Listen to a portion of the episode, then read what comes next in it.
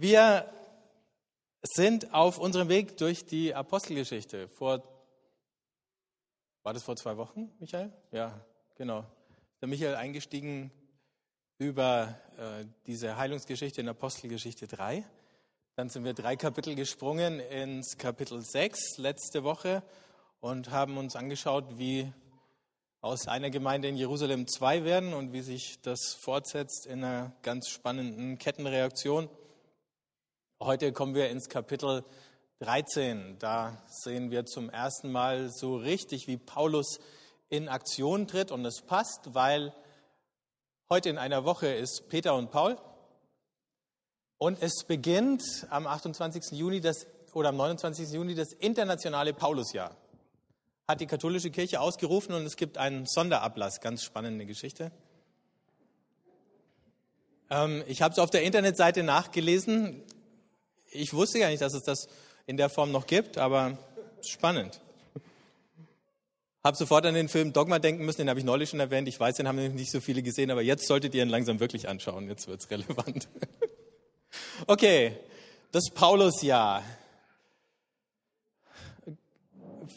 Füllen wir noch ganz kurz die Lücke zwischen Kapitel 6 und Kapitel 13. Was ich toll finde, was mir wahnsinnig Spaß macht in der Vorbereitung in diesen letzten Wochen, ist selber nochmal ganz neu zu sehen, dass die Apostelgeschichte eine Geschichte ist. Wir lesen die ja oft genug in kleinen Abschnitten, Häppchen und Episoden und wir denken, es ist einfach nur so eine Ansammlung. Aber wenn man sie dann im Zusammenhang liest, dann stellt man plötzlich fest, es gibt ständig Querverweise, dann nimmt er hier und da Bezug. Und wenn man dann die ganze Geschichte mit ihrem Spannungsbogen auf einmal sieht, dann merkt man, dass es mehr ist, als dass ein paar Apostel irgendwo rumschwirren, ein paar Wunder tun und viele oder dann auch nicht so viele Leute bekehren sich oder so.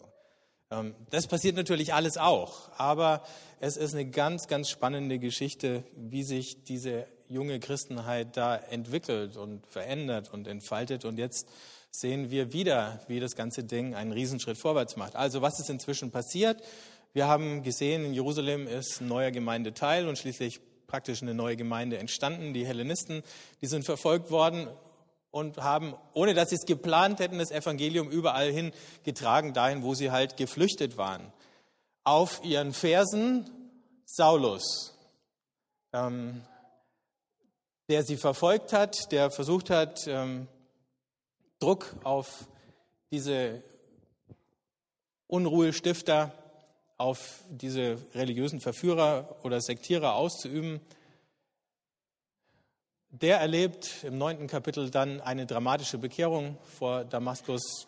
Die Geschichte kennen die allermeisten von uns. 1 Kapitel später sehen wir, dass Petrus lernt, dass auch die Heiden berufen sind, zum Volk Gottes dazuzugehören. Das muss er dann wortreich im 11. Kapitel den Aposteln erklären. Deswegen erzählt das 11. Kapitel das 10. praktisch nochmal nach. Den anderen in Jerusalem, die haben es dann irgendwann begriffen, sie freuen sich drüber, aber sie tun eigentlich nichts. Sie nehmen das zur Kenntnis und das war dann auch gut so. Aber für sie scheint das jetzt nicht irgendwie Grund zu sein, tätig zu werden. Sie werden dann tätig, als sie hören, dass in der Gemeinde in Antiochia in Syrien, etliche Kilometer nördlich, paar 100 Kilometer nördlich, erstmals Heiden in größerer Zahl zum Glauben gekommen sind. Dann wird eine Inspektion in Marsch gesetzt. Barnabas wird dahin geschickt und er schaut sich den Laden mal an, ob da alles mit rechten Dingen zugeht, weil das ja eben irgendwie Nachrichten waren, die einen nachdenklich gemacht haben.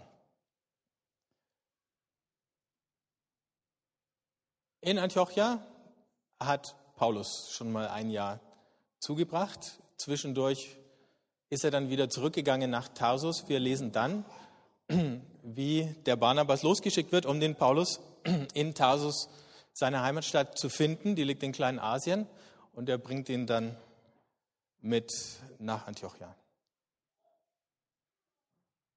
Falsch. Und dann bleibt der Paulus ein Jahr in Antiochia, so rum. Vorher war er da noch nicht gewesen.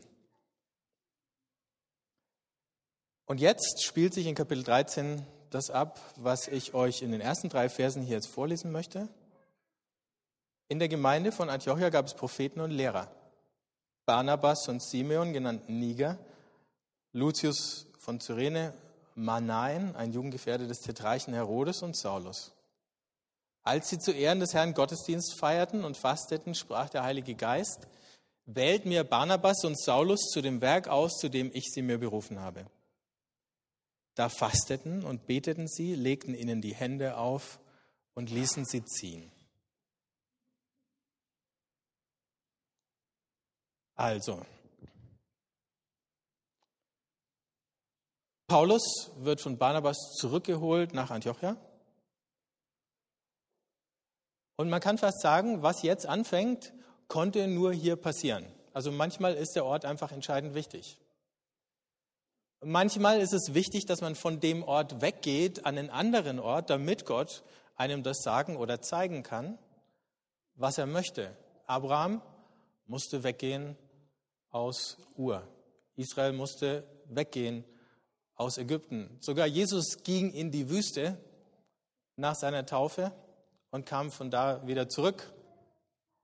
Insofern ist der Ort wichtig, weil uns nur an bestimmten Orten bestimmte Dinge klar werden können. Ich habe diese Woche in einem Buch gelesen über neue klösterliche Gemeinschaften. Also das sind nicht unbedingt Gemeinschaften, in denen alle unverheiratet zölibatär leben, aber die in dem Erbe der großen Kloster- und Mönchstraditionen leben. Und da schreibt der Autor, ein junger Amerikaner: Manchmal muss man den Ort wechseln, um die Welt wirklich zu sehen und die eigene Rolle in ihr neu zu durchdenken. Deshalb zog Antonius in die Wüste und Franziskus ging auf die Straßen. Sie wussten, dass mit der Kirche etwas nicht in Ordnung war, aber sie konnten die Alternativen nicht sehen von da, wo sie sich befanden. Ihr Ort blendete sie, besetzte ihre Vorstellungskraft. Also zogen sie um. Und als sie das taten, lösten sie eine Bewegung aus. Im Englischen heißt es, they moved, und dann heißt es, they started a movement. Nettes Wortspiel, geht im Deutschen gar nicht so gut. Als sie das taten, lösten sie eine Bewegung aus. Die Erneuerung der Kirche hing von ihrem Ortswechsel ab. Hier war es auch so. Paulus musste den Ort wechseln. In Tarsus ist scheinbar nichts passiert, nichts vorwärts gegangen. Als er nach Antiochia kommt, in diese Gruppe von Leuten, die wir da vorgestellt bekommen, Propheten und Lehrer, da auf einmal passiert's. Und wir sehen, wie sich das so langsam zusammenbraut. Da heißt es, sie waren zusammen, haben Gottesdienst gefeiert und gefastet. Das klingt sehr danach, als wäre das eine regelmäßige Übung gewesen. Also es gibt ja diese verzweifelten Gebetstreffen bis zum Durchbruch oder so. Wir treffen uns und beten 40 Tage oder keine Ahnung, bis irgendwas passiert. Das kann durchaus mal sinnvoll und mal dran sein, aber ich hatte das Gefühl, als ich das gelesen habe, es ist vielmehr das war der natürliche Rhythmus dieser Gemeinde. Sie haben Gottesdienst gefeiert und sie haben immer wieder gefastet. Und mitten in diesem geistlichen Rhythmus, den sie da haben, der nicht darauf angelegt war, jetzt irgendwas zu erzwingen, plötzlich spricht Gott in die Runde. Ich weiß auch gar nicht, ob es ein riesen Gemeindegottesdienst war, oder eben diese kleine Runde. Es schaut fast so aus, als waren es nur diese 5, die da zusammensaßen. Vielleicht haben die einen Tag in der Woche gehabt, wo sie gefastet haben. Und vielleicht haben sie da einen Tag in der Woche sich getroffen und das Abendmahl gefeiert und weiß nicht was noch alles gemacht. Und an einem dieser Tage, vielleicht war es wie bei Pfingsten, niemand hat es vorher gewusst und es war auch weniger spektakulär als an Pfingsten, heißt dann: Wählt mir Barnabas und Saulus zu dem Werk aus, zu dem ich sie mir berufen habe. Und dann heißt, da fasteten und beteten sie. Die hatten noch gerade gefastet. Jetzt, glaube ich, wechselt es. Jetzt auf einmal legen sie sozusagen nochmal eine Schippe drauf oder einen Gang zu, weil sie merken, jetzt fängt was Neues an. Und wir können nicht einfach in dieses Neue so reinschlittern. Wenn was Neues anfängt, dann müssen wir unsere Routine ändern. Die ist gut. Aber jetzt, wo was Neues anfängt, da müssen wir uns noch ein Stück mehr freimachen von allem, was uns behindern würde, ganz klar zu sehen und uns auch mit ganzer Kraft da hineinzugeben. Also fasten Sie noch ein bisschen mehr. Wird nicht erklärt, wie viel, ist vielleicht auch ganz gut, weil dann kommt keiner drauf, eine Methode draus zu machen von uns. So und so viele Tage kleiner Durchbruch, so und so viele Tage großer Durchbruch, so und so viele Tage weltweite Erweckung. Gott misst auch weniger die Quantität, habe ich das Gefühl. Aber eben, sie schalten den Gang hoch. Und dann folgt die Aussendung. Sie legen ihnen die Hände auf und lassen sie ziehen. Dieses Fasten, von dem wir da lesen, ist nicht ein Hungerstreik, wo man Gott unter Druck setzt, einem irgendwas zu geben, was er nur widerwillig rausrückt oder so, sondern es ist der Versuch, sich von all den Dingen, die unser Leben manchmal so verstopfen. Und das sind ja in unserer Zeit viel mehr als damals im 1. Jahrhundert nach Christus, die uns so mit Beschlag belegen und beschäftigen und in Atem halten, mal sich frei zu machen. Insofern ist heute Fernseh- und E-Mail- und Internetfasten auch eine gute Idee, wobei ich immer noch denke, eine Weile nicht zu essen, also das auch körperlich zu spüren, ist eine ganz gute Erfahrung. Also für mich war es jedes Mal eine wirklich gute Erfahrung. Ich habe die Geschichte schon mal erzählt, aber die meisten werden sie wieder vergessen haben, ist schon ein paar Jahre her. Ich habe dann irgendwann mal eine Phase gehabt, wo ich gemerkt habe, ich bleibe irgendwo geistlich stecken und ich komme nicht weiter an manchen Punkten. Und habe dann gedacht, naja, ich muss jetzt irgendwie mal was Grundlegendes ändern. Was mache ich? Und ich weiß gar nicht mehr, wie ich draufgekommen bin, habe dann beschlossen, eben zu fasten. Dann habe ich mir vorgenommen, eine Woche zu fasten, bin dann gegangen, habe mir ein Gräfe und Unser Buch gekauft, also gar nichts Frommes, über Fasten und habe mal einfach so den medizinischen Background mir angelesen, wie das geht. Und hatte furchtbar Schiss davor. Und habe gedacht, wird grässlich, ich kriege Mordshunger und kann überhaupt nichts anderes denken als an Essen oder sonst wie. Und hatte ein paar nette Leute in unserer Kleingruppe, die für mich gebetet haben. Und habe das dann einfach ausprobiert. Und es war eine tolle Zeit. Nach 2-3 Tagen war ich da irgendwie richtig drinnen und hatte das Gefühl, manche Dinge, die lösen und verändern sich von ganz alleine. Nur dadurch, dass ich auf das Essen verzichtet hatte. Natürlich hatte das für mich auch eine Motivation aus dem Glauben raus. Nach ein paar Tagen sagt die Martina zu mir, irgendwie, dass ich mich spürbar verändert hätte. Ich habe es gar nicht gemerkt, aber sie hat es gemerkt. Und als dann eine Woche vorbei war, habe ich mir gedacht, es geht so gut, da habe ich noch eine Woche dran gehängt. Einfach weil es so schön war. Ich habe es so genossen. Ich habe in der Zeit gar nicht viel noch besondere Dinge getan, aber als die 2 Wochen vorbei waren, plötzlich waren innerlich einige Sachen komplett verändert. Und in den paar Wochen und Monaten danach sind eine ganze Menge Dinge neu entstanden. Neue Visionen, neue Ideen, neue Beziehungen, Kontakte, Türen sind aufgegangen, die bis dahin zu waren. Wenn ich die Geschichte erzähle, dann fange ich schon wieder an, drüber nachzudenken, wann ich mal wieder 2 Wochen so weit freischaufeln kann, dass das geht, weil du kannst das schlecht machen, wenn du unter Volldampf läufst, von der Arbeit her. Nicht, dass man gar nicht nebenher arbeiten kann, aber man braucht ein bisschen Luft oder eine einigermaßen entspannte Zeit. Ich weiß nicht, wie lange die gefastet haben. Aber irgendwann hatten sie das Gefühl, die Zeit ist reif. Und sie lassen sie ziehen.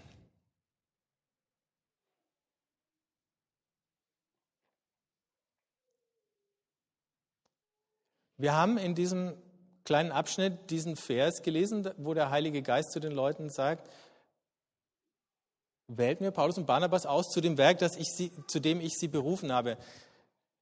Als ich das gelesen habe, habe ich mich gefragt, wusste der Paulus zu diesem Zeitpunkt schon, wozu er berufen ist? Ich denke, ja. Wenn wir in Römerbrief schauen, Römer 1, Vers 5, schreibt Paulus, durch ihn haben wir, und damit meint er sich, Gnade und Apostelamt empfangen, um in seinem Namen alle Heiden zum Gehorsam des Glaubens zu führen. Das ist seine Definition von seiner Mission. Glasklar, in einem Satz kann der Mann das sagen. Oder in Galater 1, Vers 15 schreibt er dann, wie es dazu kam, als aber Gott, der mich schon im Mutterleib auserwählt und durch seine Gnade berufen hat, mir in seiner Güte seinen Sohn offenbarte, das war die Geschichte vor Damaskus, damit ich ihn unter den Heiden verkündige, da zog ich keinen Menschen zu Rate. Also Paulus sagt, das ist nicht eine Sache, die mir irgendjemand anders eingeredet hat. Das ist nicht mal ein prophetisches Wort von irgendjemand gewesen. Das war in diesem Moment, als er Jesus begegnet vor Damaskus, da war das für ihn klar. Und vielleicht geht es einigen von uns ähnlich. Du hast so eine Begegnung, so eine allererste Begegnung, vielleicht eine dramatische Begegnung mit Jesus gehabt, bist zum Glauben gekommen und in dem Moment wusstest du, was dein Auftrag ist. Das geht nicht jedem so.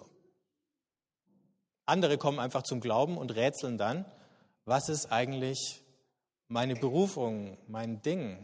Wir haben am Donnerstag auf dem Gemeindeabend vom Seelsorgeteam die Umfrage präsentiert bekommen und haben festgestellt, an 2 Punkten müssen wir weiterarbeiten. Das erste ist, ein klares Verständnis zu kriegen. Viele Dinge haben sehr gut ausgeschaut und sehr erfreulich in dem geistlichen Leben und der Gesundheit unserer Gemeinde.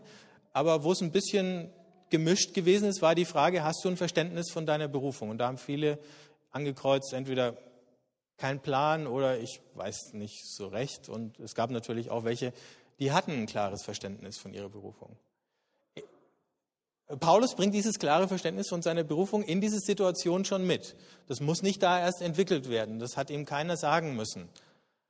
Der hatte das schon auf seinem Herzen, der ist da Jahre vielleicht schon mit rumgelaufen und er hat nur auf den Startschuss gewartet und jetzt kommt er. Ich glaube, es ist auch deswegen wichtig, weil wir feststellen müssen, letzten Endes können wir uns die Berufung nicht von Menschen sagen lassen.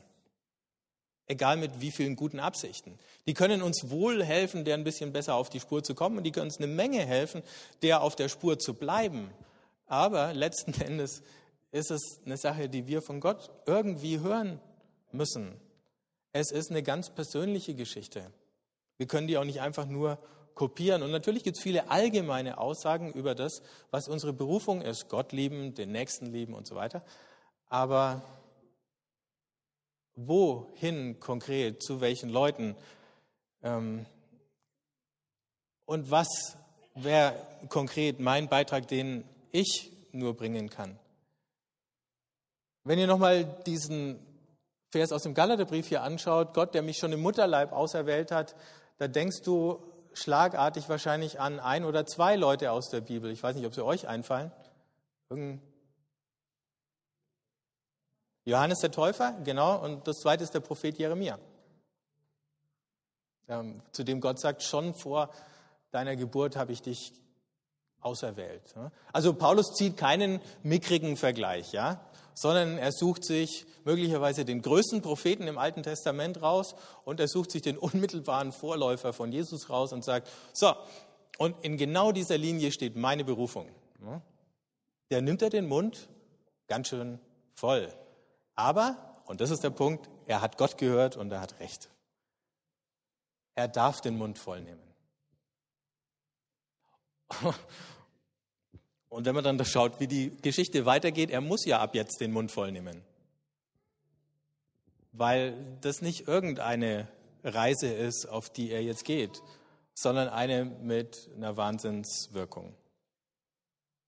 Und ich möchte mit euch nur die allererste Station mal anschauen, weil uns die auch noch was sagt über diese Berufung, die wir beim Paulus feststellen. Also, da heißt es dann ab Vers 4, vom Heiligen Geist ausgesandt, ist ja auch spannend, dass der Lukas hier schreibt, vom Heiligen Geist ausgesandt. Er hätte ja auch sagen können, von den Jungs in Antiochia ausgesandt, aber nein. Er sagt, vom Heiligen Geist ausgesandt. Nicht, dass das ein Entweder-Oder wäre, aber in dem Fall war es eben wichtig, das zu wissen. Zogen sie nach Seleucia und segelten von da nach Zypern. Seleucia war der Hafen westlich von Antiochia an der Küste. Zypern liegt genau gegenüber und Barnabas war von da. Also wahrscheinlich haben sie überlegt, wo fahren wir jetzt hin? Naja, sagt der Barnabas, Zypern kenne ich schon, fangen wir doch mal da an. Johannes hatten sie als Helfer bei sich. Als sie in Salamis angekommen waren, verkündeten sie das Wort Gottes in den Synagogen der Juden. Johannes hatten sie als Helfer bei sich. Sie durchzogen die ganze Insel bis Paphos. Dort trafen sie einen Mann namens Bar-Jesus, einen Zauberer und falschen Propheten, der Jude war und zum Gefolge des Prokonsuls Sergius Paulus, eines verständigen Mannes, gehörte. Dieser ließ Barnabas und Saulus rufen und wünschte, von ihnen das Wort Gottes zu hören. Aber Elymas, der Zauberer, so wird nämlich der Name Elymas übersetzt, trat gegen sie auf und wollte den Prokonsul vom Glauben abhalten. Saulus, der auch Paulus heißt, hier, wenn ihr mal vom Saulus zum Paulus sucht, das ist die Stelle. Die hat nichts mit der Bekehrung zu tun, sondern einfach nur, dass Saulus die jüdische und Paulus die griechische Form ist von diesem Namen. Saulus, der auch Paulus heißt, blickte ihn vom Heiligen Geist erfüllt an und sagte, du elender und gerissener Betrüger, du Sohn des Teufels, du Feind aller Gerechtigkeit, willst du nicht endlich aufhören, die geraden Wege des Herrn zu durchkreuzen? Jetzt kommt die Hand des Herrn über dich, du wirst blind sein und eine Zeit lang die Sonne nicht mehr sehen. Im selben Augenblick fiel Finsternis und Dunkel auf ihn, er tappte umher und suchte jemand, der ihn an der Hand führte. Als der Prokonsul das alles sah, wurde er gläubig, denn er war betroffen von der Lehre des Herrn.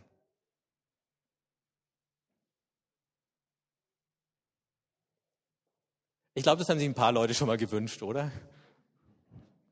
In eine Diskussion reinzugehen, irgendjemand macht dich von der Seite an und du sagst, bah!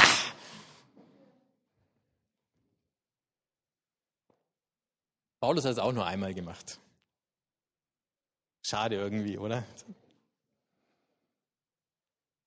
Aber es zeigt, wenn es nur einmal passiert, dass es offensichtlich nicht das Modell ist. Es ist die Ausnahme, aber es ist nicht die Regel. Aber es ist ja nett, dass es ab und zu solche Ausnahmen gibt. Also sie sind nach Zypern gefahren, Barnabas kam von da, vielleicht wusste er, wo man da gut übernachten kann.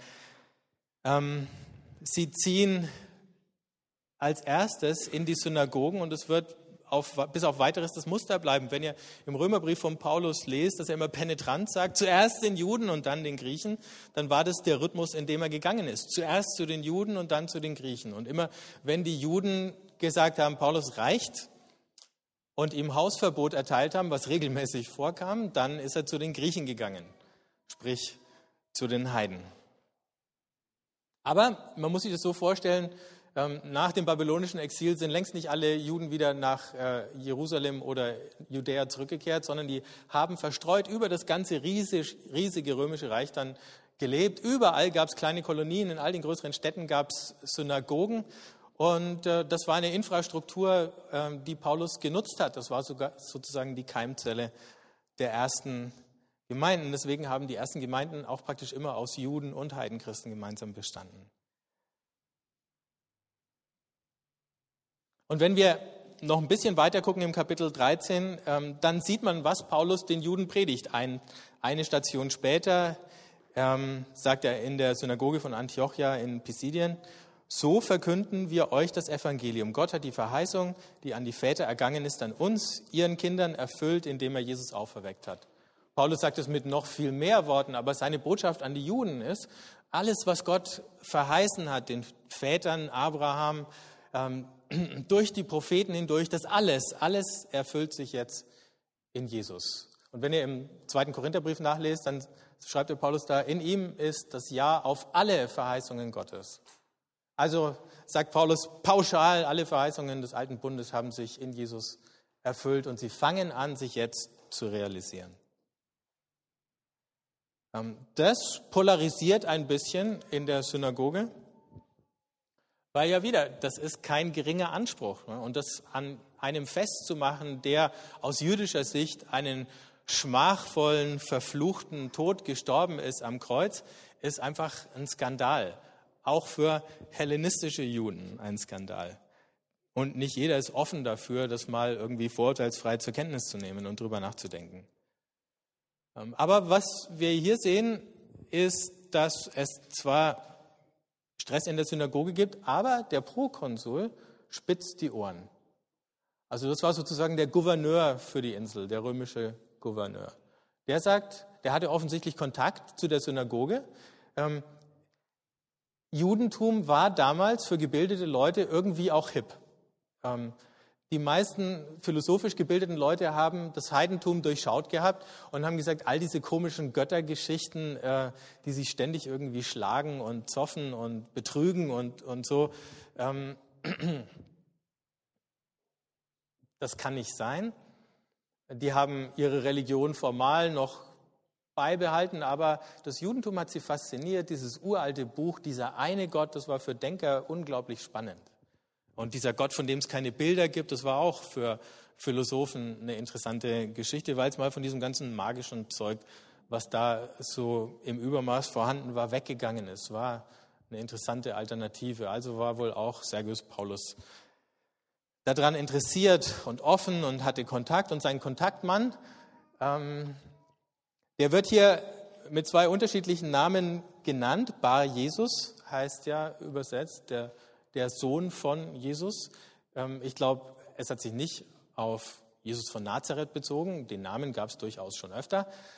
Aber eben interessant, weil er dann hinterher von Paulus als Sohn des Teufels bezeichnet wird. Das ist eine kleine Anspielung auf den Namen.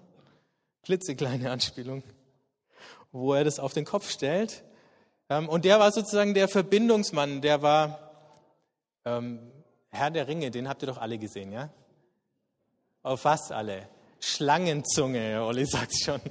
Da geht's den König Theoden und der hat auch einen Berater und dieser Berater heißt Schlangenzunge und der flüstert ihm immer irgendwelche unsäglichen Dinge ins Ohr und so ähnlich muss man sich diesen Bar-Jesus oder Elymas vorstellen. Der wird hier als Zauberer oder Magier bezeichnet. Man sieht nirgends, wie er irgendwelche Fetische rumzieht oder irgendwelches Zeug verbrennt oder Kristallkugeln unter einem Arm rumträgt oder so. Aber nachdem ja das Wesen von Magie Manipulation ist. Das heißt, ich versuche, Gott oder Menschen oder das Schicksal durch bestimmte Dinge, die ich tue, zu manipulieren, damit das rauskommt, was ich möchte. Das ist so der Grundgedanke von aller Magie. Sehen wir hier mindestens eine manipulative Persönlichkeit. Von daher ist es vielleicht okay, ihn als Zauberer zu bezeichnen. Aber das Interessante ist eben, der Heide ist offen und dem Juden, dem, na gut, merkwürdigen Juden, komischen, vielleicht nicht ganz typischen oder so, dem schwimmen jetzt sozusagen politisch die Fälle davon. Und er fürchtet, er könnte seinen Einfluss verlieren auf den Prokonsul, also versucht er, ihn zu sichern, indem er ihm alles Mögliche, und wir werden nicht darüber informiert, was es im Einzelnen war, ins Ohr flüstert. Also, der erste Ausflug von Paulus in die heidnische Welt beginnt mit einer Kontroverse in der Synagoge. Er hat plötzlich einen interessierten Heiden und einen jüdischen Gegenspieler.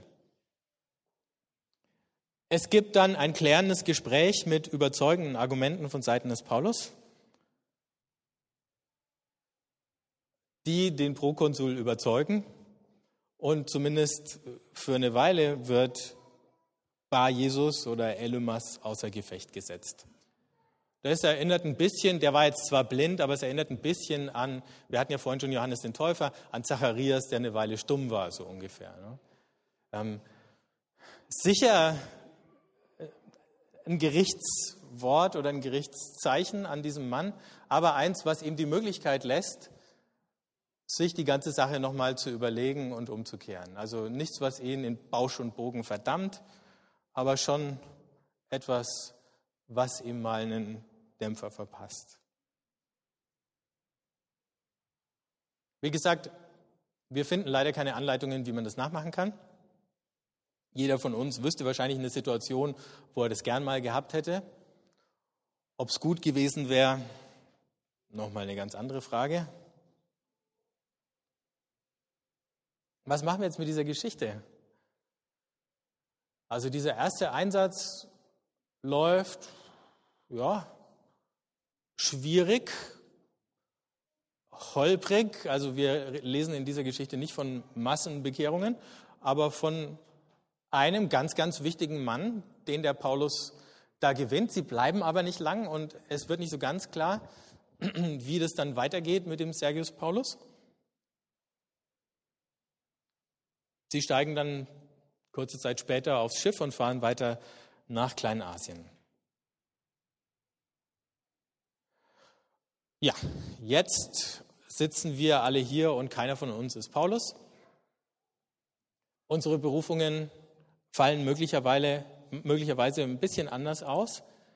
Und trotzdem ist die Frage, die wir uns bei der Gelegenheit vielleicht einfach mal stellen können, schon die: Könnte ich meine Berufung, so wie der Paulus, in einem Satz sagen oder formulieren? Oder lass es 2 oder 3 sein. Aber könnte ich das?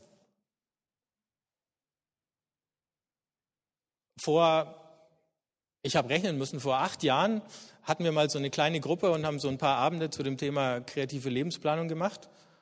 Und jetzt, letzte Woche, saß ich mit einem aus der Gruppe zusammen und wir haben uns ein bisschen unterhalten und kamen dann plötzlich auf das Thema, und er hat mir dann erzählt, was für einen Unterschied das für ihn gemacht hat, mal wirklich dran zu arbeiten und mal versuchen, das für sich auf den Punkt zu bringen, das ist mein Ding. Und dann auch mal sich aufgrund von diesem Verständnis der eigenen Berufung ein paar Ziele zu setzen. Und dann hat er eben erzählt, ich saß mit Leuten zusammen, die ich jetzt auch schon seit ein paar Jahren kenne, und ich habe mich gewundert, dass bei mir manche Dinge so schnell vorwärts gegangen sind und bei anderen, die sind einfach auf der Stelle getreten. Die haben sich weder menschlich noch von ihrer Lebensgestaltung her wesentlich weiterentwickelt gehabt. Und ein Grund liegt darin, dass, wenn uns klar ist, was das Ziel ist, das nicht wir uns setzen, sondern das Gott uns gesteckt hat. Aber wir müssen es erkennen, wir müssen es formulieren können. Wenn das klar ist, dann bewegt sich möglicherweise unser Leben auch viel schneller. Mir ist es ähnlich gegangen. Ich habe ein paar Jahre vorher ein Seminar über ein paar Tage gemacht, wo mir auch all diese Fragen gestellt worden sind. Und ich weiß noch, dass ich dann Zettel um Zettel vollgeschrieben habe und am Schluss versucht habe, mal ein paar Dinge richtig auf den Punkt zu bringen. Und ich habe nur 3 Jahre später diesen Zettel wieder rausgezogen und ich war erstaunt, was alles schon passiert war von den Dingen, die ich mir damals aufgeschrieben habe und gedacht habe, ich kann mir nicht vorstellen, dass ich dieses Ziel jemals erreiche. Und innerhalb von kurzer Zeit war es da. Aber der entscheidende Punkt war es zu formulieren. Der Paulus, ist meine Behauptung, der wusste längst, wozu er berufen ist, als sie ihn ausgesandt haben. Und deswegen sind die Dinge dann so schnell passiert. Also die Frage, hast du deine Lebensziele schon mal schriftlich formuliert? Was hat Gott mir aufgetragen? Für wen soll ich da sein? Mit wem zusammen vielleicht? Oder wenn das noch nicht der Fall ist, hast du irgendwelche Hinweise schon drauf? Welche Schritte könntest du gehen, um deiner Berufung auf die Spur zu kommen? Jetzt geht es so langsam auf die Sommerferien zu. Ihr fahrt in den Urlaub, ihr habt eine Menge Zeit zum Nachdenken. Ihr könnt jetzt Groschenromane lesen und alle möglichen anderen Dinge tun. Aber wenn man mal so richtig draußen ist, dann ist es auch eine Zeit, um vielleicht nicht irgendwie Stunden jeden Tag zu beten, und Fasten im Urlaub mit der Familie ist vielleicht auch, naja, wenn das Budget knapp wird.